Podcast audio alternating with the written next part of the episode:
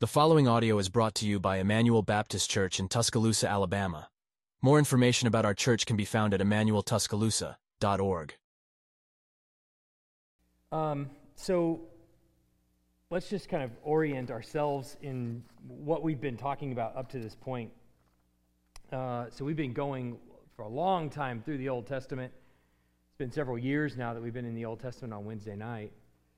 And all of God's people obviously have been pulled out of Egypt, have gone and established a kingdom, have had kings and kings and kings, have gone into idolatry and all kinds of sin.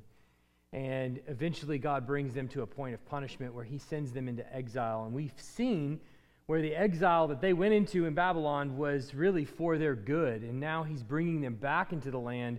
And there's all kinds of promises that have been given to them. They, have gone for a long time without uh, a temple. The temple has been destroyed by Babylon when they, come in, when they came in and, and took them into captivity in the first place. And so everything that they have, everything that they have, is completely decimated. And so God has now brought them back, and He has told them to begin building the temple again. And He sent prophet after prophet to come to them. And so we've been opening the book of Zechariah, which is one more prophet that's coming to the people of Israel, telling them to build this temple again. Um, and so, as Zechariah is kind of known for, it, it, it's very, a very difficult book to understand. And so, tonight we're going to do something a little bit different. Let me review what we did last week, which is, which is to say that a couple months after Haggai, the prophet, came in and, and first told um, the people to start building, Zechariah comes in and he tells them, Look, you can build all you want. You can build the temple all you want. You can get started, which you need to. You can do all that all you want.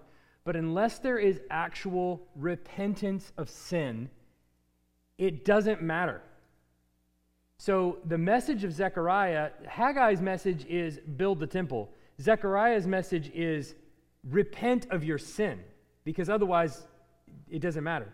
And what we do know is that in all the prophets' messages, every time there is a message of repentance, there is also the promise that, look, if you repent, he is faithful and just and will forgive you of your sin and cleanse you of all unrighteousness. We see that in the New Testament and the Old Testament. And so Zechariah is pushing them to build the, the house of worship and call for repentance. But then Zechariah goes into the first six chapters, which is the hardest part of the whole book to understand, which are these eight visions and we're not going to spend tons of time on the visions themselves, uh, though we did look at a, a couple of them uh, last time. But the visions in Zechariah kind of unveil uh, a, a little bit deeper message that's coming from the book itself. There is a feeling on the front side at the beginning of the visions that, look, the world is at peace and all the evil people have control over everything, and God is not going to do anything about it. That's the feeling at the very beginning of the book. But then everything begins to change in right in the middle of Zechariah's visions in chapters 3 and 4, where we start to realize that he's actually prepared two people, uh, Zerubbabel the king and uh, Jeshua or Joshua the high priest, to essentially restore faithfulness in Israel in preaching the word and teaching the word and bringing about repentance in the people and, and really urging them to repent of their sin. But both of those two individuals are temporary. Obviously, they're going to die, right? They're going into a grave and they're, not going to be heard from again. But eventually, there is coming about a king and high priest who is going to actually take away the sins of his people. So when, he, when Jesus dies on the cross, that's precisely what he's doing, is taking away the sins of the people. And these two individuals, Zerubbabel, the king, and Joshua, the high priest, are essentially symbols. They're real people, but they're symbols of what Jesus is eventually going to do for his people in taking away their sins. All right, so the, the message then the, in, the, in those visions up front, as complicated as they are and as super difficult as they are to understand, is really pretty simple that God is not is totally aware of all the evil people that rule the world or that think they rule the world. That he's not hasn't fallen asleep, he's not down on the job or any of those kinds of things. That he's actively working and he's going to put an end to sin and death and everything from, from here on out, but it's going to take a while to do. And he's on the move and doing that. So, the book overall, uh, when we look at Zechariah as a whole, is about God's plan to restore Israel from spiritual exile. So, they've come back out of the land, they've come back from captivity to Babylon, but there's a difference in being out of physical exile and being out of spiritual exile. It, it, even though you've been away for a long time, involved in everything that Babylon's involved in, it takes a while to actually get the Babylon out of you, right? So it's going to be 500 years or more before that happens. So tonight, what we're going to look at is some parts of Zechariah on the, the back end of Zechariah, but then also I want us to think about how do we actually even begin to understand these harder parts of the Bible and, and really begin to unpack those and how they tie into the New Testament. Okay? So when we attempt to understand biblical prophecy, which is the section of Scripture that we're in, the last half of the Old Testament is prophecy. And there's no getting around it.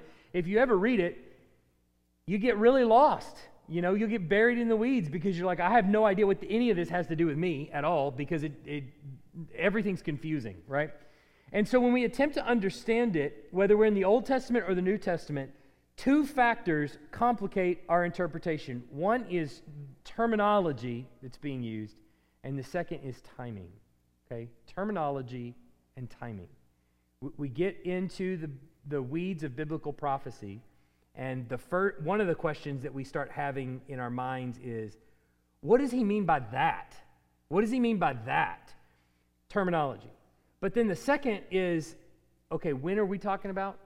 When is he when is he talk what time period is he talking about here, right?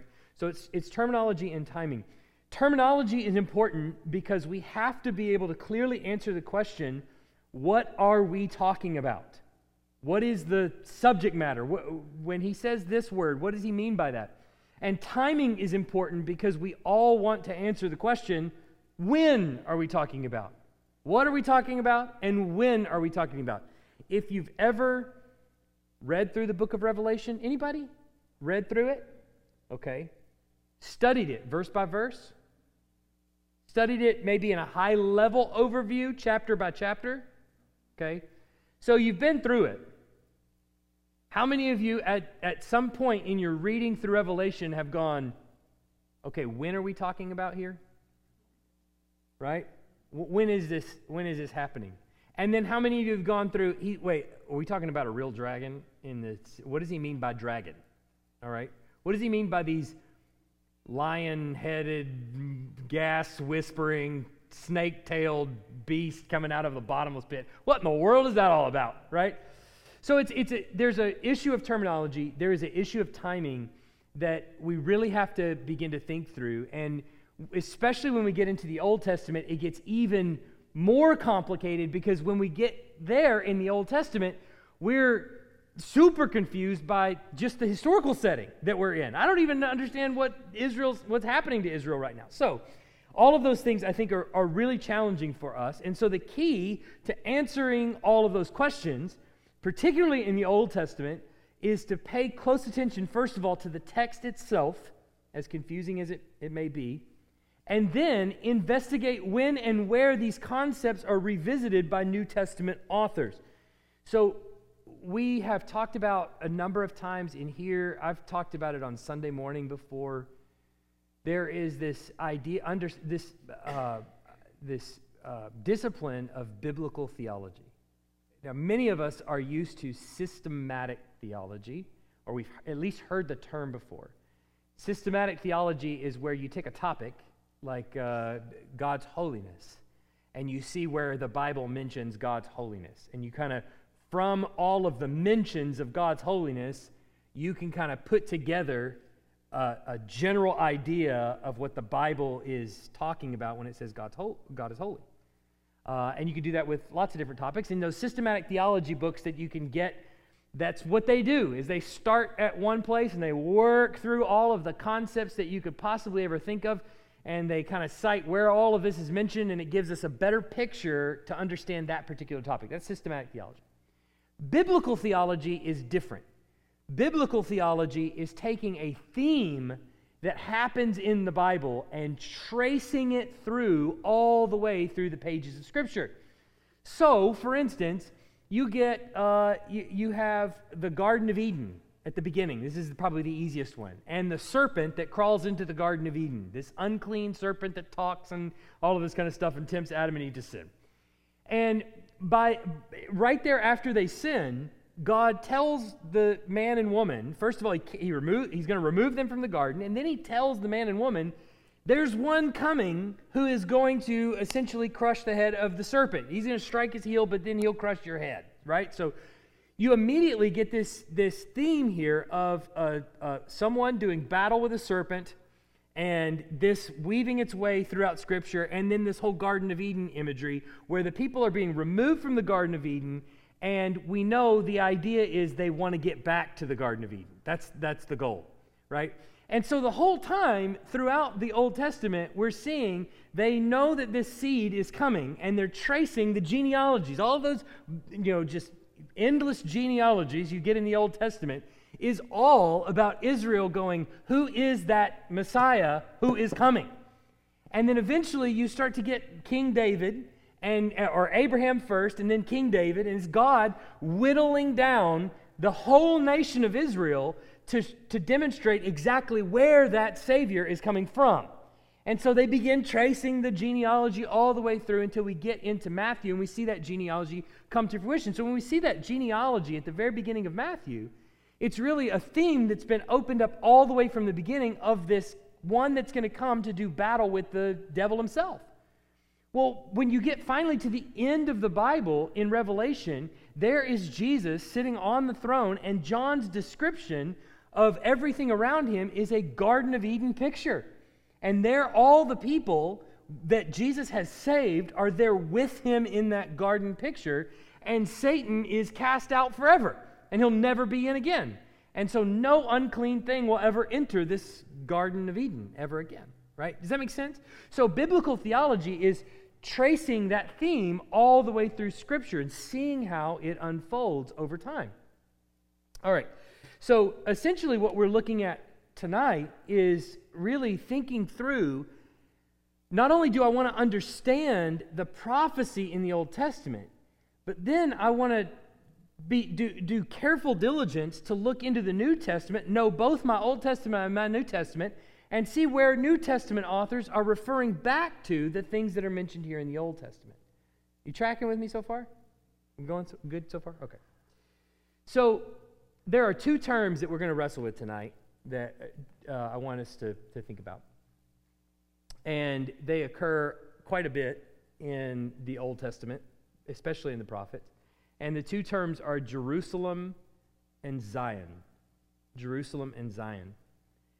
And uh, both of these terms are locations, essentially. Jerusalem is obviously a city, right? City in Judea. It's capital city of Israel.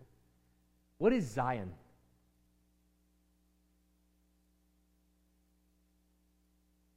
Okay, Mount Zion in Jerusalem, what is it?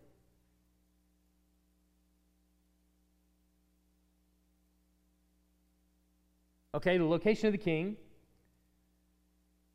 More importantly than the location of merely the king, there's a building that sits there on Mount Zion Temple. So, um, these two locations are actually really important. Obviously, you have the capital city, but then Zion is where the temple actually sits. What happens at the temple? What is it? Well, it was torn down, but what happens at the temple? What? Yeah, torn down and rebuilt. But what happens there?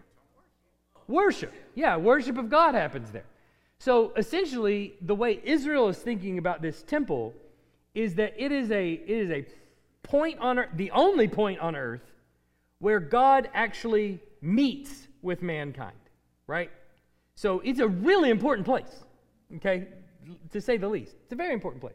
All right. So more importantly, whenever the Old Testament prophets talk about Jerusalem and Zion, they are the places where when the Messiah comes, he will start doing his work there. and he will call everybody to that place. Okay? So if you think about it, it makes sense. This is the place where we meet with God. Our temple has been torn down.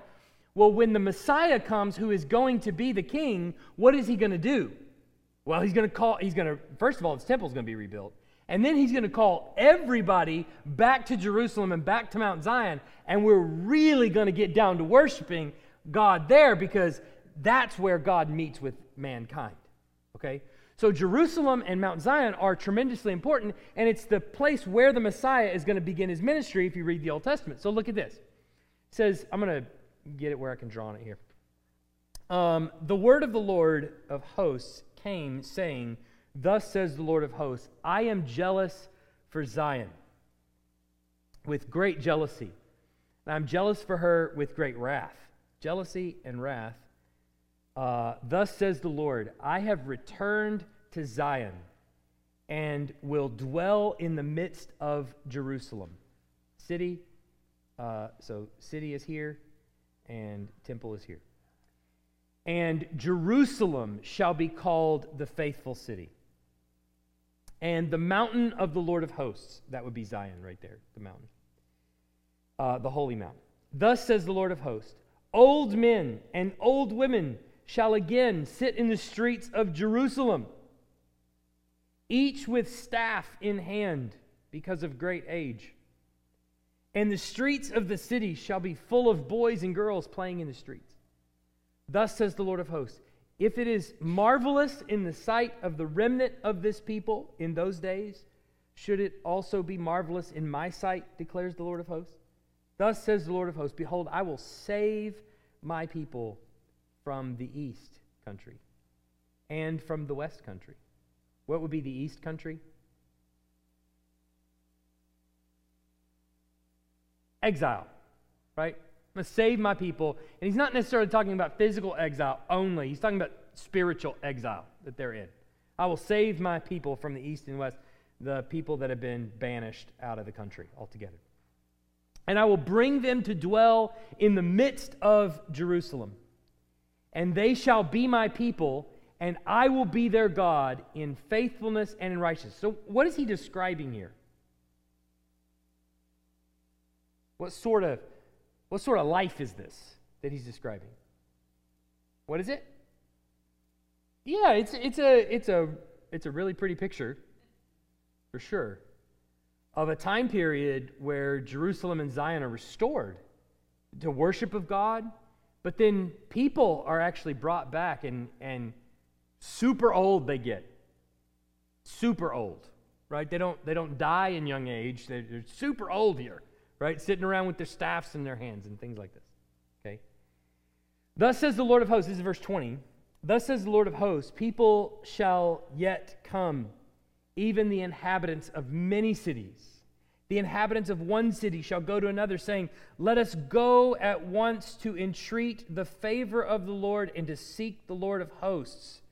I myself am going. Come with me. So, what are they doing? They're going to say, Let's go worship the Lord together. And people are wanting to go. This is what God is promising will happen again in this area and through these people. Many people and strong nations shall come to seek the Lord of hosts in Jerusalem. Again, they're in Jerusalem. And to entreat the favor of the Lord.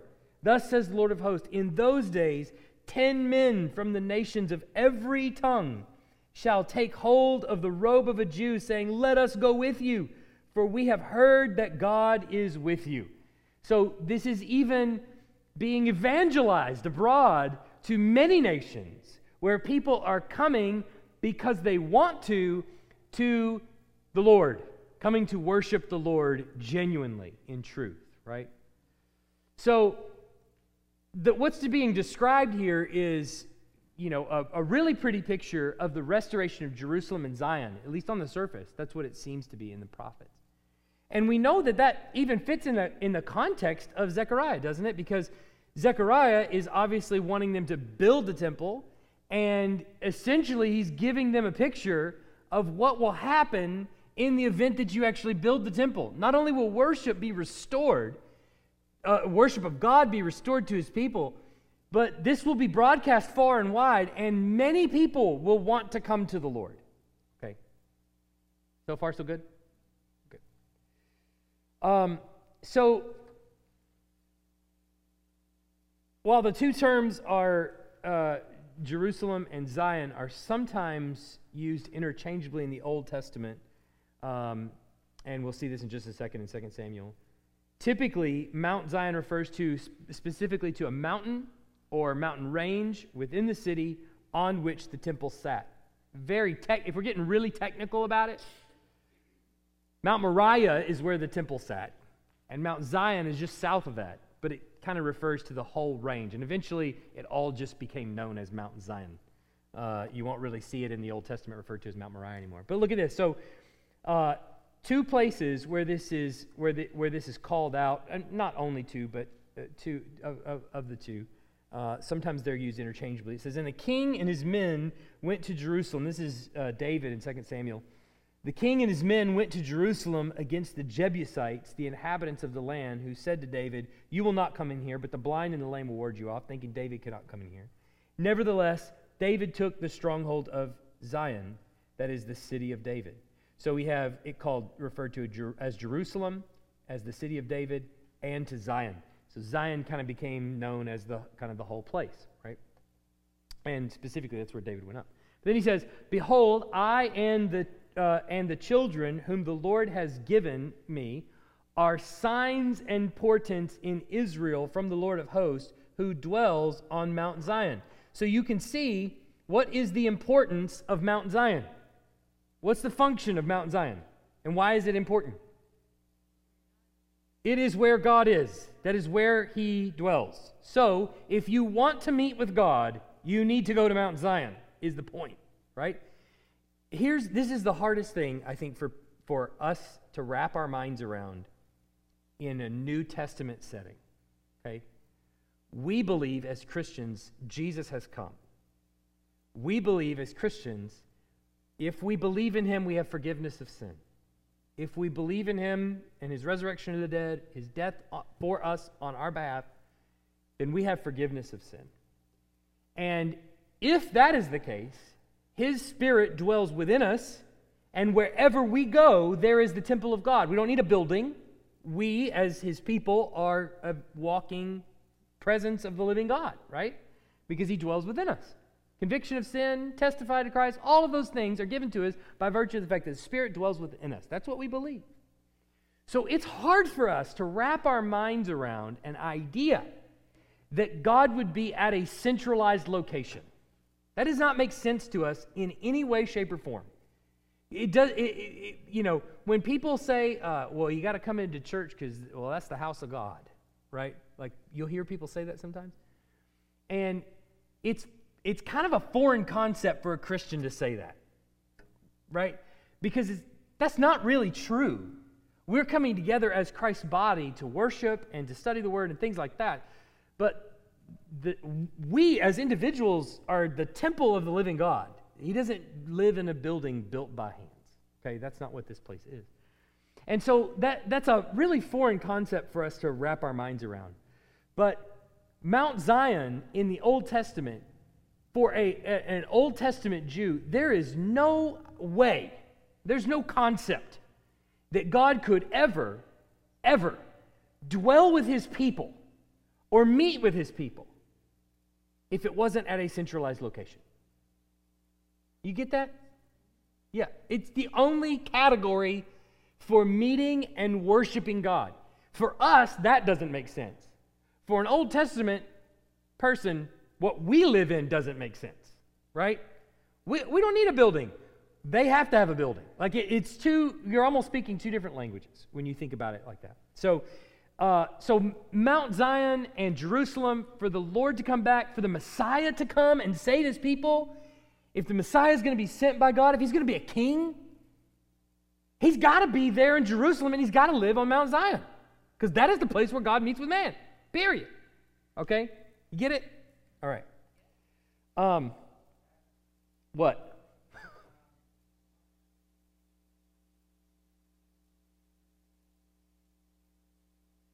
Yes.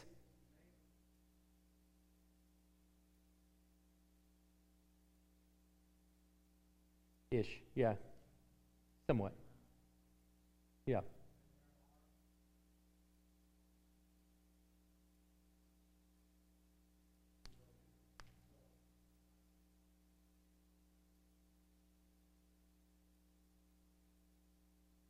Right. No, it's not necessarily a foreign concept for many other religions. It's a foreign concept for us, is what I'm saying, as we look back at the Old Testament. So, um, all right. So once Israel is told about her exile from the land as a result of God's punishment, her eventual restoration to Jerusalem and specifically the Messiah's ministry at Mount Zion is of paramount, paramount importance. So, uh, once the temple has been torn down and they're in exile, if there's ever a time where God is going to ever save his people, they have to get back to the land and begin doing the restoring process, right? So you tracking? If, if that is what's necessary for God to meet with man, then we have to prepare the way. So they think we have to prepare the way. And, and their, own, their mind is only physical, right? Not, not that they're not thinking about the worship and the spiritual aspect of that, but they're only thinking, well, if God's going to meet with us, then we have to have a building, and we have to have restoration, we have to have all these things.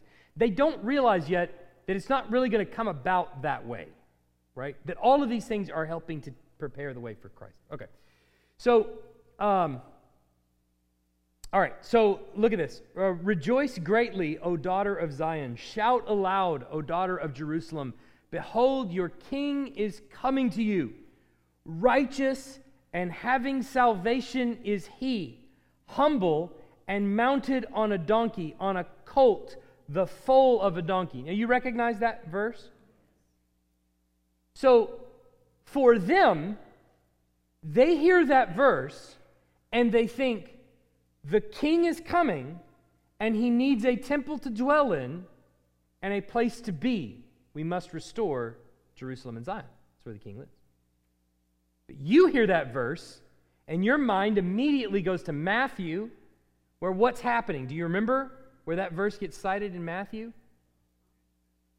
Jesus is entering the city on the back of a colt, the foal of a donkey. He comes into town. And the people are praising him, saying, Hosanna in the highest. Blessed is he who comes in the name of the Lord. So they're hailing him as king, right? And, and here he comes into town riding on a donkey. Now, they have their temple, but do they have, do they really have their temple? It's not really owned by them, is it? It's owned by Rome.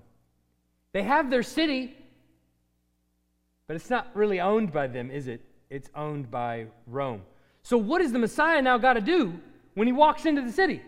According to them, get him out of here. You got to get Rome out of here.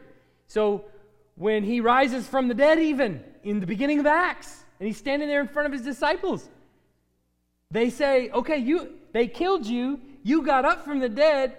Now, Lord, are you going to restore the kingdom to Israel? so, when do we get the Romans out of here? Right? Because we know that has to happen. They still don't understand the concept of salvation. They still don't understand how that's working, right? What Jesus' resurrection from the dead actually does. Okay. Um, let me figure out where I am. All right. I think I got it. Um, so here, so we get Zechariah again saying, or sorry, this is Isaiah, Isaiah 2, verses 2 to 4. It shall come to pass in the latter days that the mountain of the house of the Lord shall be established. Okay, what does that sound like? Zion. Sounds like the temple on top of Zion, mountain of the house of the Lord is going to be established. He's going to build it. Okay? As the highest of the mountains and shall be lifted up above the hills, and all the nations shall flow to it. That sounds like what we were just reading a minute ago, doesn't it? Out of Zechariah? They're all going to start coming to it? Okay, flow to it. And many peoples shall come and say, Come, let us go up to the mountain of the Lord, to the house of God, the God of Jacob, that he may teach us his ways and that we may walk in his paths. So the Messiah is going to come. He's going to establish his kingdom right there on Mount Zion in the temple. Everybody's going to stream to it, and they're going to go teach us, King, Messiah, tell us, give us information so that we can walk in your ways. For out of Zion shall go forth the law and the word of the Lord from Jerusalem. All right, so we got Zion and Jerusalem are going to be the cities where all of that streams, right? He shall judge between the nations and shall decide disputes for many peoples. And they shall beat their swords into plowshares and their spears into pruning hooks. Nation shall not lift up sword against nation, neither shall they learn war anymore. What does that sound like? Got an idea?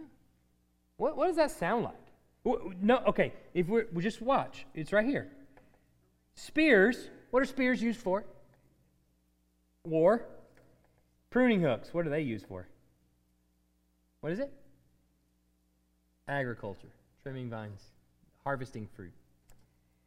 Nation shall not lift up, what is this? Sword against nation. Neither shall they learn war anymore. So, what is this? What is he describing? Peace. Peace for whom? Yeah, uh, all the nations shall flow to it. That's messy. All the nations shall flow to it. Okay, so immediately your mind goes to what Becky just said was millennial reign. Immediately your mind goes to apocalypse. This is, this is still our future, right? Immediately does. Um, and I'm not saying that's a bad thing. I'm just saying it, that's where our mind immediately goes. But notice who is experiencing this time of peace.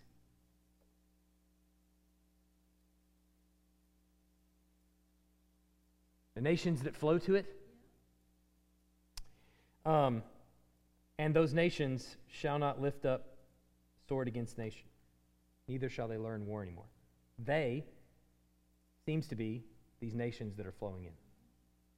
Therefore, uh, he says, so the, Messiah, the point is the Messiah's ministry in the Old Testament, as we're reading through the prophets, well, it's right there in Jerusalem, it's right there on Mount Zion, and Lo and behold, look, this is what we've got, right? We've got nations streaming into the Messiah, learning his ways. He's teaching them.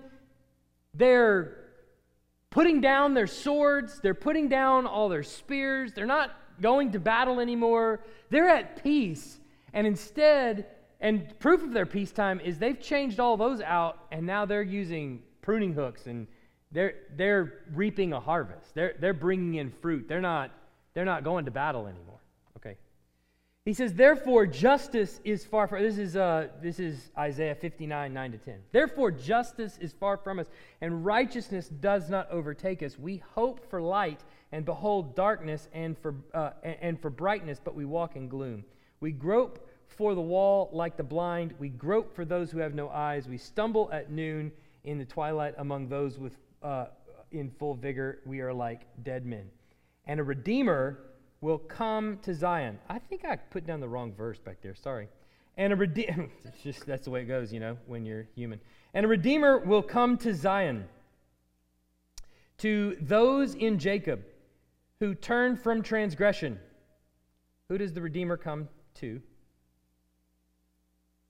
To Zion. Who does he come to?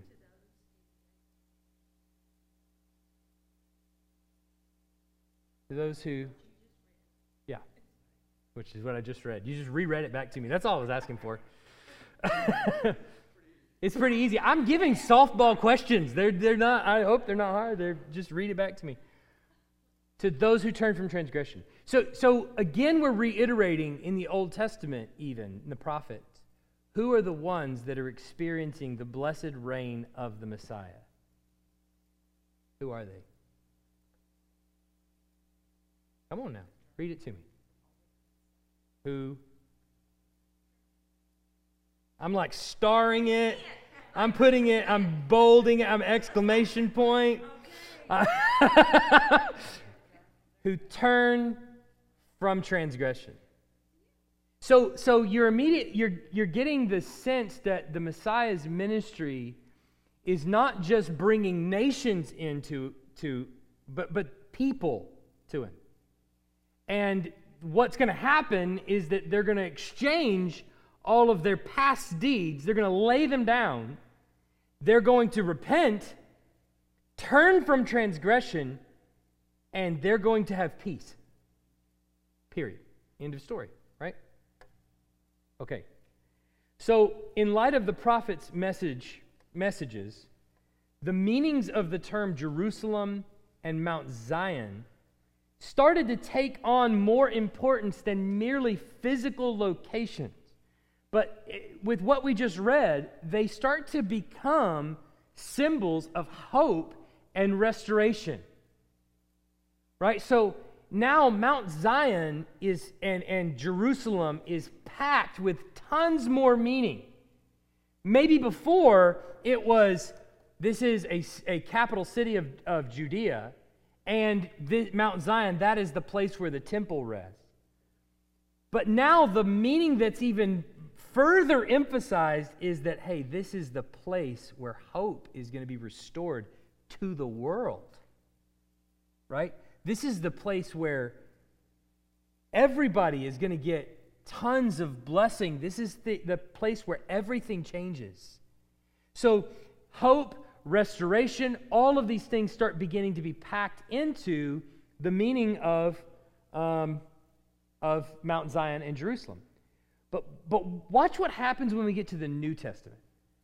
All of a sudden, there is a, there is, once Jesus ascends to heaven, ra- raises from the dead, uh, ascends to heaven, there is um, like the lights go on for people. And they start to realize maybe something more about the Old Testament teaching on Jerusalem and Mount Zion. Maybe what we're dealing with here is more than merely just a physical location. Maybe that's not what he meant by Jerusalem and Mount Zion. Okay? So we get this we get some whispers of this first in Galatians 4 21 to 26 and Hebrews 12 18 to 24. It seems that they take on this new meaning where they're shorthand descriptors of the kingdom of the Messiah and all of its citizens. So, so now, saying Zion and saying Jerusalem are not about a physical location that you go to where you get to the temple but they are describing a nationhood, a citizenship of those who belong to a Messiah who is raised from the dead and is ascended into heaven, who now, from where he sits, is not in a specified location, but is now overseeing it all. D- d- um, maybe we don't think about this a lot. The ascension of Jesus. We talk about his death, we talk about his burial, we talk about his resurrection and the salvation that we have because of that.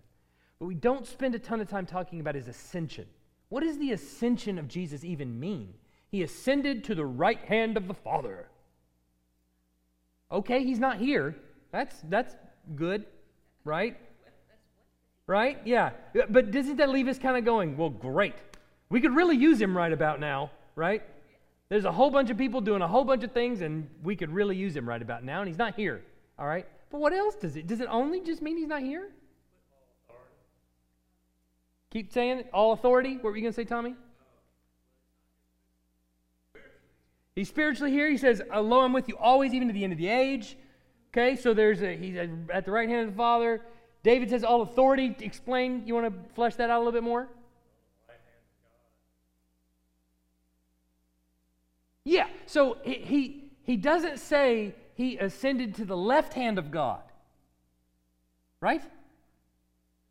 Isn't God everywhere? Does God have hands? He's, he's omnipotent, he's omnipresent, he's. Okay, does he have hands? Physical hands. God is spirit. Jesus says God is spirit, spirit. His people worship him in spirit and truth.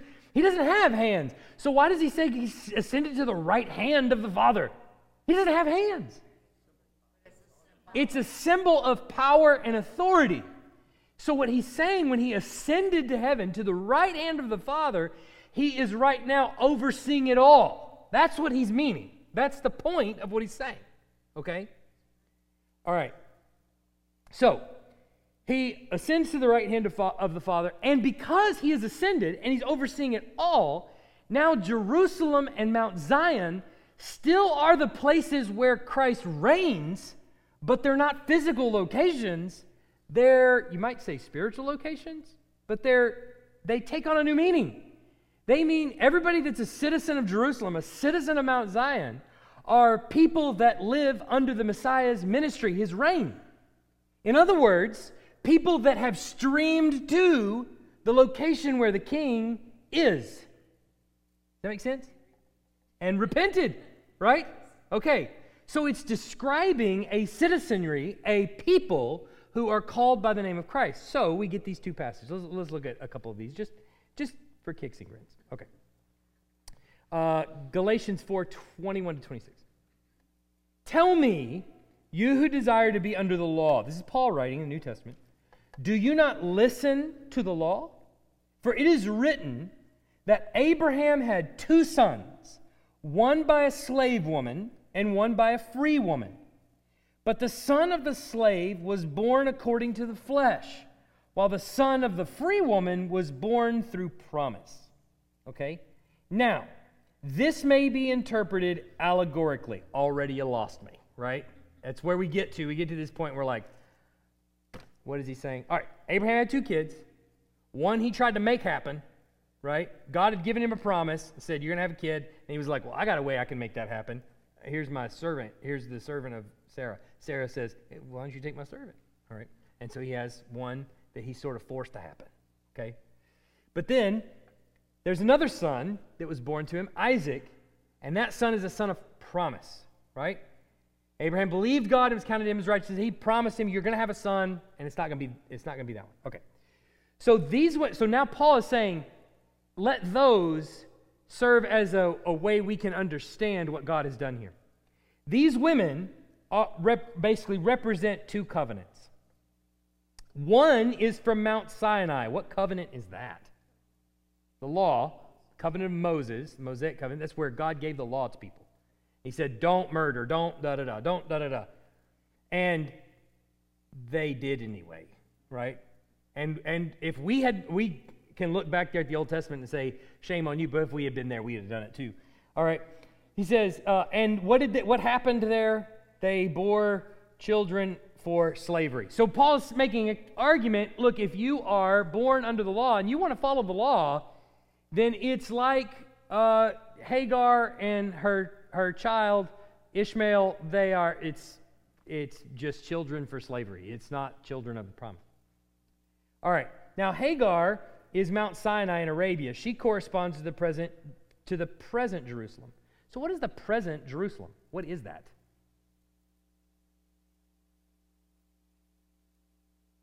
when he says present Jerusalem, remember Paul writing to Galatians before the temple collapses.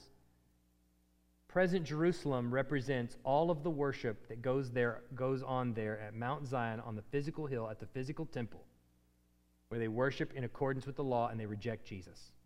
Period. Right? Present Jerusalem. So all of that is children of slavery. Okay? She's in slavery with her children. But Jer- the Jerusalem above is free.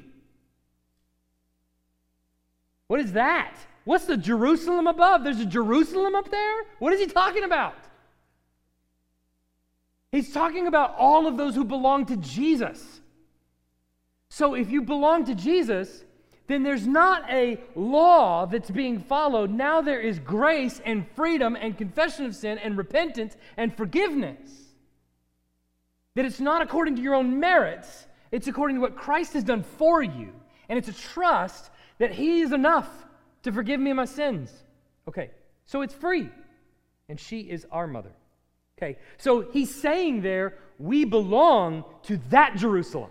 There's a Jerusalem here. It's a real Jerusalem. It's a real Mount Zion. It has a real temple on it. We don't belong to that Jerusalem, and that's not where we're going.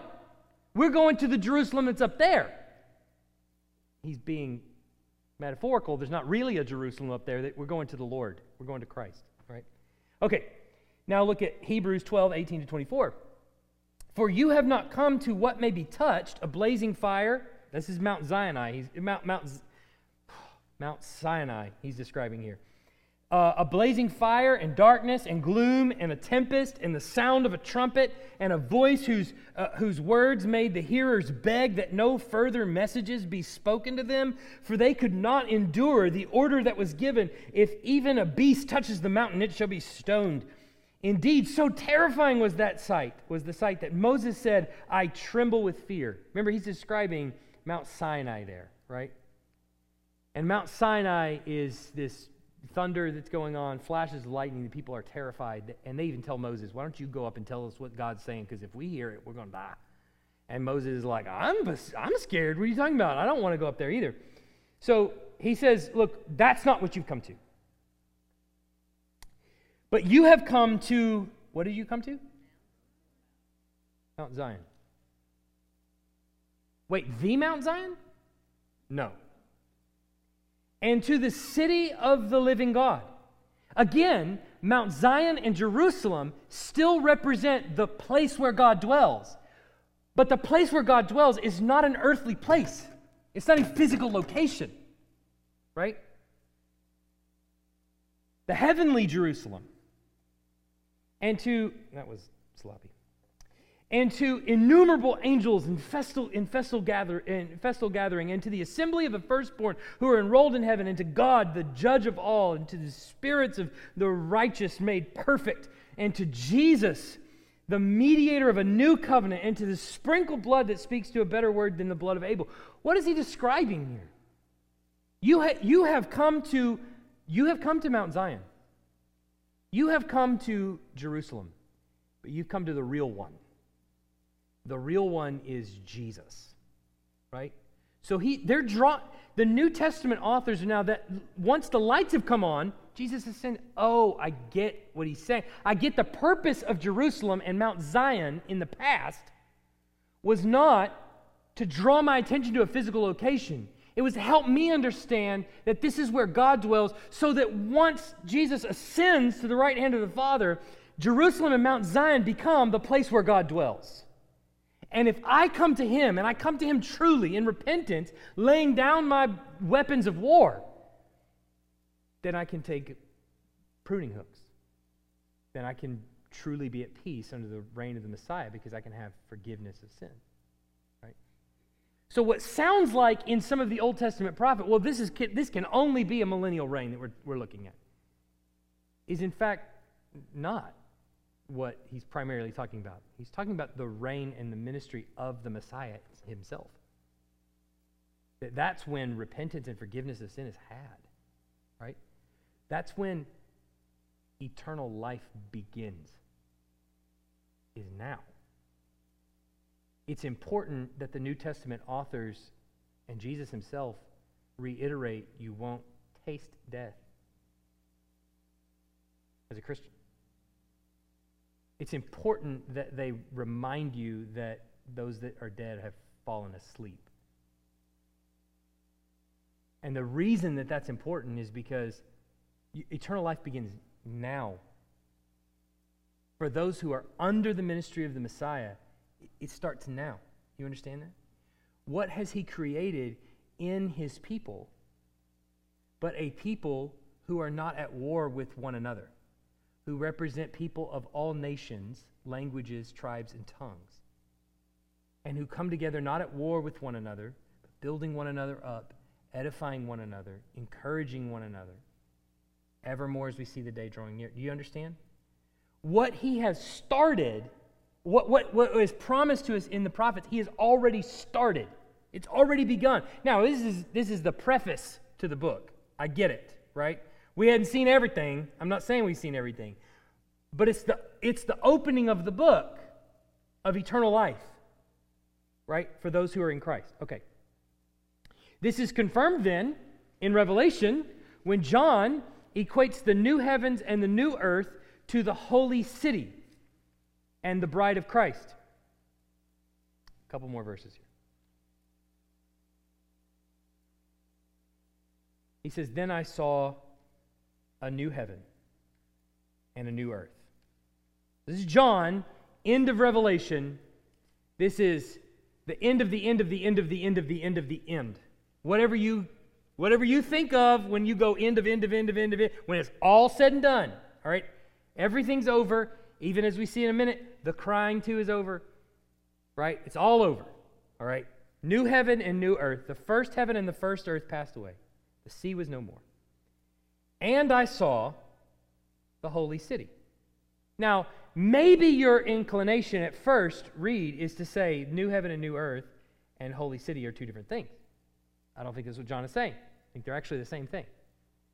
Saw a new heaven and new earth, and I saw the holy city, New Jerusalem, coming down out of heaven from God.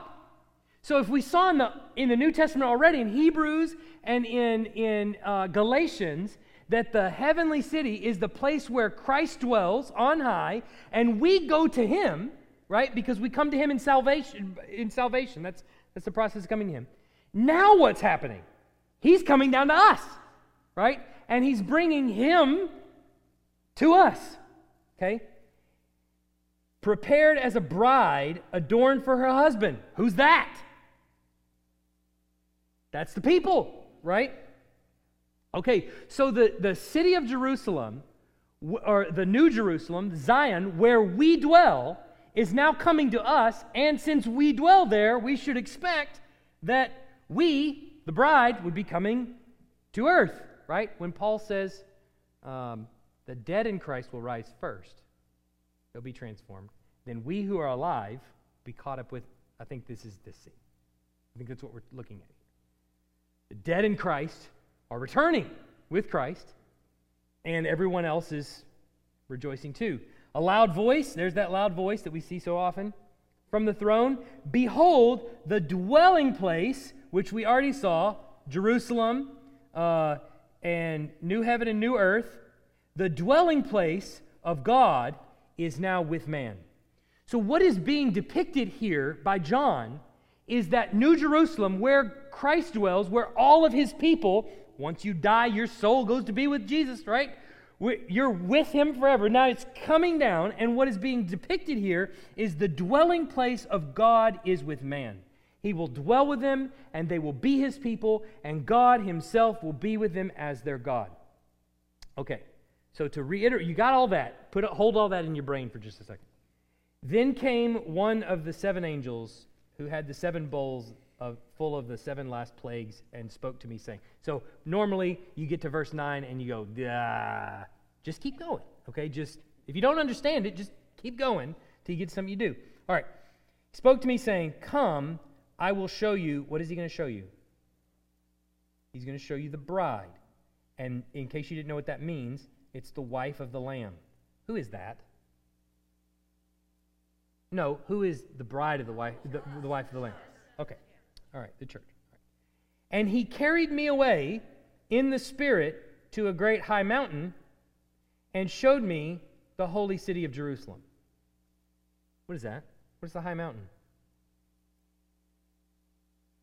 And here's the holy city of Jerusalem. So, wait a second. He told me I was going to see the bride. And then, bait and switch, he took me to see a mountain and a city. They just might be the same thing that he's describing here. Coming down from heaven, from, coming down out of heaven from God, having the glory of God, its radiance like a rare jewel, like a jasper, clear as crystal. So you understand what we're, what we're looking at here is in the Old Testament, when we read the prophets, there's so many layers to this coming to fruition that starts with the death, burial, resurrection, and ascension of Christ. Your mind, as we've already seen, when you read those passages in the Old Testament, is to go straight to some time period in our future that we haven't seen yet. And the Old Testament prophets are going, no, stop at the cross and think about what Jesus has done. And the New Testament authors are going, look back at what Jesus has already done. He has already started this whole process. And yes, there's more to come. There is a cascading effect, essentially, where this thing builds and builds and builds and gets bigger and bigger and bigger until not only have multitudes upon multitudes of people from all nations, languages, and tongues come streaming to Christ, begging for forgiveness of sin, which he grants, but then eventually it comes to the point where Christ returns to earth and occupies the entire world with his people, which is the city of Jerusalem. Is it a physical location? Well, no, that's not what he's talking about. That's a stand in for God's presence with his people, just like what it meant in the Old Testament. Okay? All right. So, n- second part, this is going to be really fast. Okay. So, we, we talked about the, the first bit of what we were looking at the terminology Israel, Zion, Jerusalem, Zion. Now, as to the timing, the Old Testament prophets describe circumstances and effects of the Messiah's ministry as if they occur at the same time. However, the New Testament makes clear that the inauguration and fulfillment of the Messiah's ministry will be separated by a considerable amount of time. I want to I want to show this. You know what? No, let me illustrate this first. Uh, I, I I've used this illustration before, and then I listened to a sermon by John Piper where he had stolen my illustration and he improved upon it. He had to. I guess he's listening to Wednesday night. Is all I can think. And he stole it and he like he made it better. So I'm gonna steal it back and use that that illustration better. Um, my, my wife's parents, my in laws, live at the foothills of the Smoky Mountains. And so you can look out their front window and you can see the Smokies in front of you. And you can see mountain, if you've ever looked at mountain peaks, you can kind of see these, and they're kind of hills more like that, but you get the idea. You see these peaks. And when you, when you look at them at a great distance, they look like they're right next to each other. But what you find if you go backpacking, which I've been told by people that do such things that are crazy, that if you hike up there, you get to the peak of one and you, you look and, and actually that other one is much further in the distance than you realize at first. So when you read the Old Testament, what you have to understand is t- two things. The terminology of the Old Testament prophecies is communicated in a way that the people in the Old Testament can understand it, right? They don't understand the world you live in. Jesus makes that clear with even John the Baptist. They, the Old Testament prophets would have loved to live in your day, and they, they, they didn't. They, do, they don't understand the world you live in, they understand the world they live in.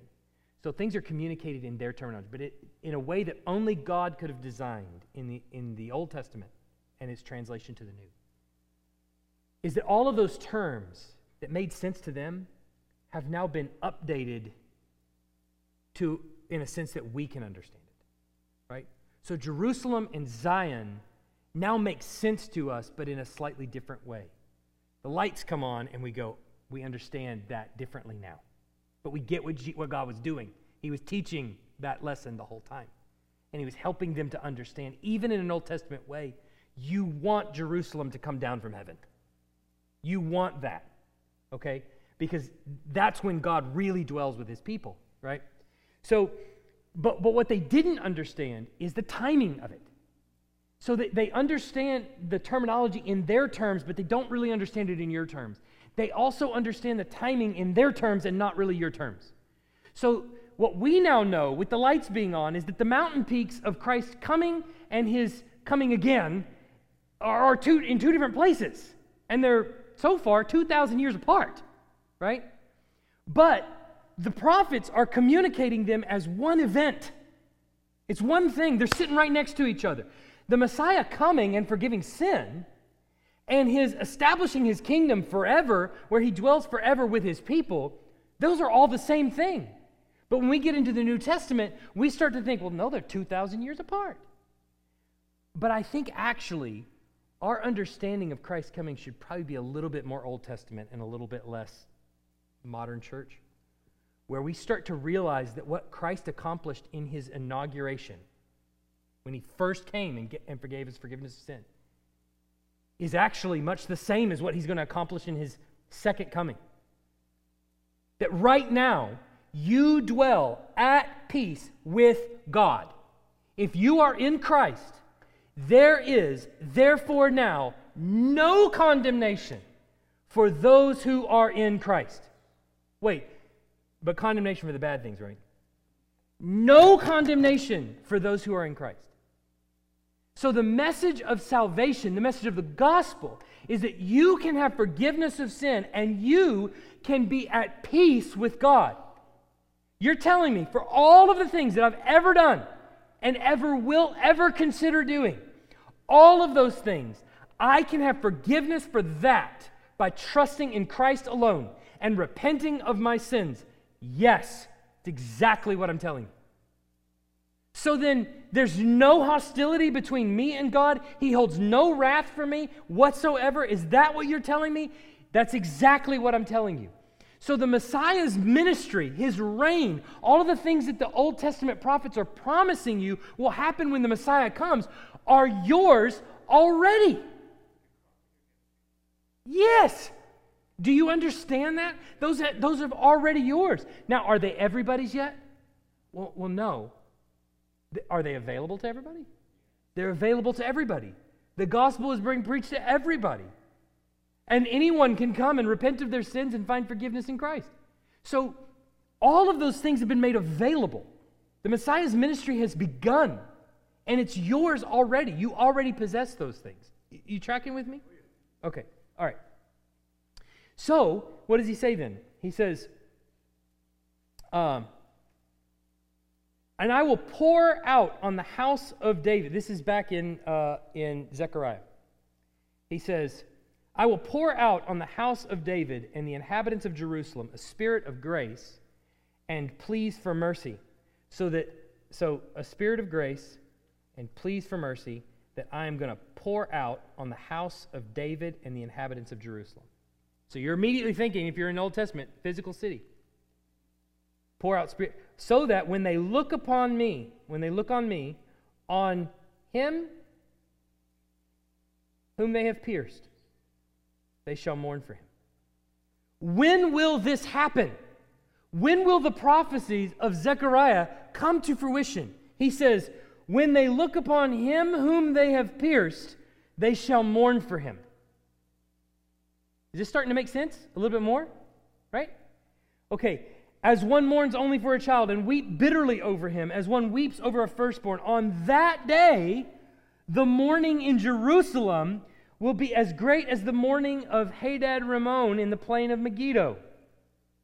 All right, so then Jesus and John, for these things took place that the scripture might be fulfilled. Not one of his bones will be broken. And again, another scripture says, they will look on him whom they have pierced. Right? But wait. So it's fulfilled then. Jesus has come and he says, Look, the scripture has been fulfilled. The scripture in Zechariah is fulfilled when I came and I died on the cross. Well, not totally. Revelation Behold, he is coming with the clouds, and every eye will see him, even those who pierced him.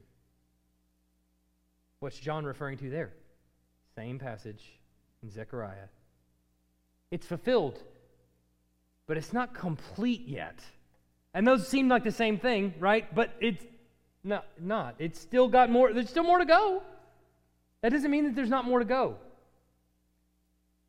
It also became clear in the New Testament that many of the apocalyptic images of the Old Testament prophets are a result of the inauguration of the Messiah's kingdom rather than its consummation and yet still others await final fulfillment at Jesus' return. So it's not as though everything's done. That's not what I'm saying. But it is to say, don't discount the first coming of, the, of Christ as a fulfillment of the Old Testament prophecies. Questions? Go ahead.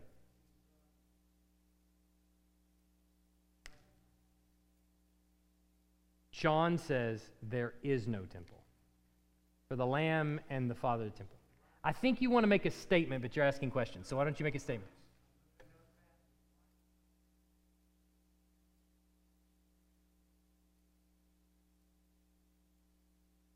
Yeah. Uh, so we can get into the imagery of the temple, but John tells us in Revelation when the city of Jerusalem comes down, there is no temple. Even though he describes a temple, he says there is no temple. So, other questions?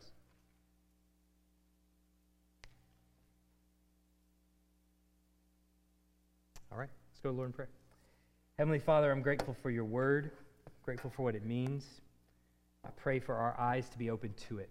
I pray for our hearts to be submissive to it, for us to understand Christ as Lord, as Savior, as King, as the one who offers us grace, forgiveness through repentance of sin, we pray. In Jesus' name, amen. Thanks for listening. If you live in the Tuscaloosa area and are looking for a church, we'd love for you to visit. Our service times are Sunday mornings at 10:30 and Wednesday nights at 6:15.